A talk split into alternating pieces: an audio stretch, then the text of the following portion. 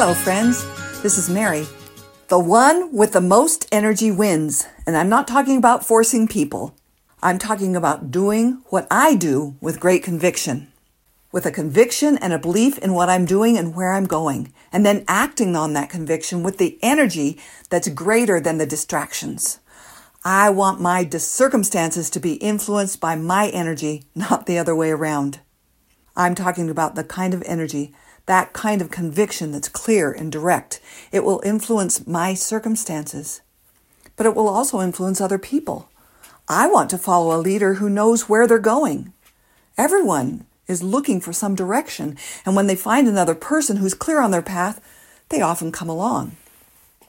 This is also about directing my energy, my influence, my power of being into an area that I choose to go and influencing the circumstances that I choose to have happen in my life. The great philosopher William James said, The greatest discovery of my generation is that a human being can alter his life by altering his attitudes of mind. Well, what are these attitudes? They're just beliefs. Beliefs that I can choose what I want in life and then I can create it. And that kind of attitude creates energy. If you want to change your circumstances, Change your thoughts and your attitudes. The Bible says, as a man thinketh in his heart, so is he. So I'm talking about changing me. But I've also noticed that I let circumstances change me rather than me changing my circumstances. I've noticed recently, not too long ago, a couple days ago, I didn't respond very graciously to someone and I felt bad about it. And my excuse to myself was that, well, I'm really tired. It's been a long weekend. Well, I desire to be the same me no matter what the circumstances. If I'm tired, if I'm hungry, if I'm in an uncomfortable situation or people are yelling at me, no matter what, I want to be the same person.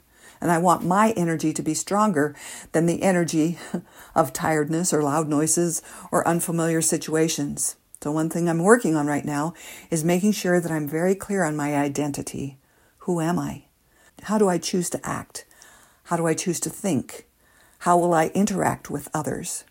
So that I can be consistent, the same person all the time.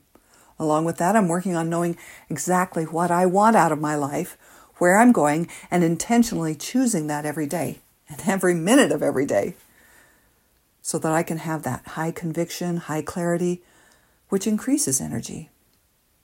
So I've noticed that when I'm a victim of circumstances, it drains my energy. Have you ever noticed that?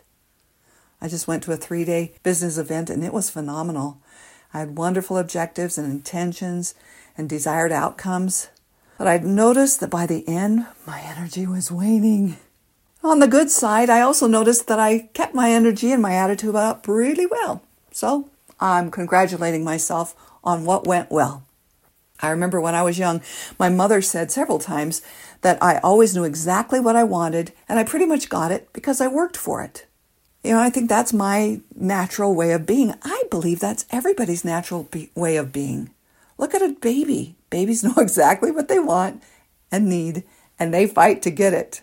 I think one reason we lose energy in this life is because sometimes people tell us no. And it's so ridiculous. They tell us it's ridiculous to try to achieve those dreams. They say, Who are you to think that you can become a professional baseball player? Or they say, That's ridiculous that you could be financially independent. Your parents worked all their lives and your grandparents were poor. Who are you to think that you're better than them? Well, personally, I want my children to be better than me. That's one reason why I work so hard on myself.